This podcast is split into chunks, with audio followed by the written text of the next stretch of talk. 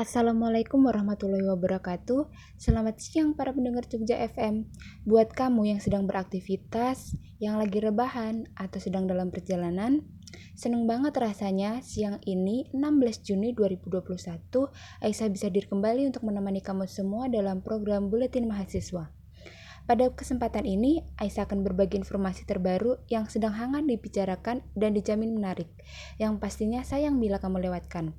Informasi kali ini datang dari dunia pendidikan, di mana adanya rancangan dari pimpinan perguruan tinggi yang akan segera memberlakukan kuliah tatap muka.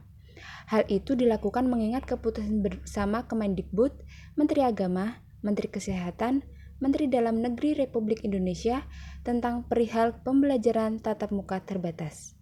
Sejauh ini, 80% perguruan tinggi di daerah istimewa Yogyakarta sudah siap. Salah satunya yaitu Universitas Ahmad Dahlan.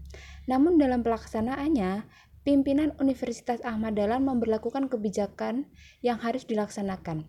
Di antaranya, adanya penerapan blended learning, yaitu berupa kombinasi antara luring dan daring. Saat luring pun dilakukan secara terbatas, Lalu adanya pengaturan jadwal dan mata kuliah. Selanjutnya dari kegiatan luring pun juga ada aturannya, di mana dosen dan mahasiswa harus dalam kondisi sehat. Perkuliahan setara 30 menit dan praktikum 120 menit. Mahasiswa luring harus mendapat persetujuan dari orang tua atau wali kelas. Kemudian prodi pun memfasilitasi pembelajaran daring bagi mahasiswa yang tidak bisa melakukan kuliah secara luring. UTS dan UAS dilakukan daring, sedangkan ujian praktek dapat dilakukan secara luring. Nah, itu tadi poin-poin yang harus diperhatikan.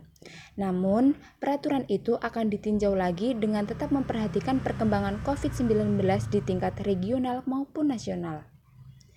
Nah, sekian itu tadi berita dan informasi terhangat yang dapat Aisyah sampaikan kepada para pendengar. Selamat siang, selamat beraktivitas, dan sampai jumpa.